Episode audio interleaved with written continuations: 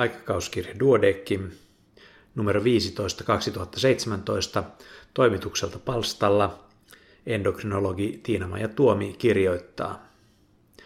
Loputon uupumus ja alavireisyys, eikä seksikään kiinnosta. Moni lääkäri ja oireidensa syytä googlailut potilas miettii, milloin pitäisi epäillä aivolisäkesairautta yleisten vaivojen taustalla. Yksiselitteistä vastausta ei ole, ja diagnostiset vihjeet ovat usein hienovaraisia. Kuten tämän numeron aivolisäkeadenoomia käsittelevä juttupari kertoo, hankalien epämääräisten oireiden jatkuessa hormonitutkimukset on hyvä jossain vaiheessa tarkistaa.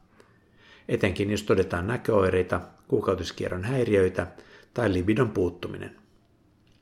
Pelkkä erektiohäiriö ei yleensä selity testosteronivajauksella, mutta diagnostista arvoa on sillä, ettei koko puuhaan ole mitään kiinnostusta. Sentraalinen hypokortisolismi voi kehittyä vähäeleisesti, mutta epäilyn herättyä diagnostiikka on suoraviivaista. Toisin on muotidiagnoosin sentraalisen hypotyreosin osalta. Pienehköjen TSH- ja T4V-arvojen yhdistelmä on yleinen aivan terveillä ihmisillä, joiden aivolisäkkeessä ei ole osoitettavissa vikaa. Yleistynyt aivolisäkkeen seulontakuvantaminen tuottaa runsaasti sattumalöydöksiä, jotka aiheuttavat huolta ja kustannuksia. Leon Niskasen katsaus käsittelee tyypin 2 diabeteksen lääkehoitoa. Yleisen sairauden yhteydessä harva miettii, mitä lääkkeillä oikein hoidetaan.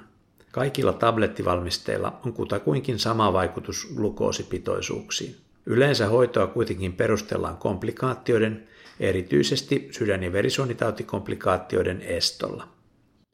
Glukoosiarvojen ja päätetapahtumien välillä on selvä yhteys. On kuitenkin oletettavaa, että suurempi glukoosipitoisuus selittyy vaikeammalla insuliiniresistenssillä ja erilaisilla perimällä, jotka myös lisäävät sydän- ja verisuonitautien riskiä. Jos näin on, pelkällä glukoosipitoisuuksien hoidolla ei ole toivottua vaikutusta. Päätetapahtumatutkimuksia on alkanut ilmestyä, mutta niidenkään lääkkeiden osalta, joilla näyttäisi olevan suojava vaikutus, ei tiedetä, mihin vaikutus perustuu.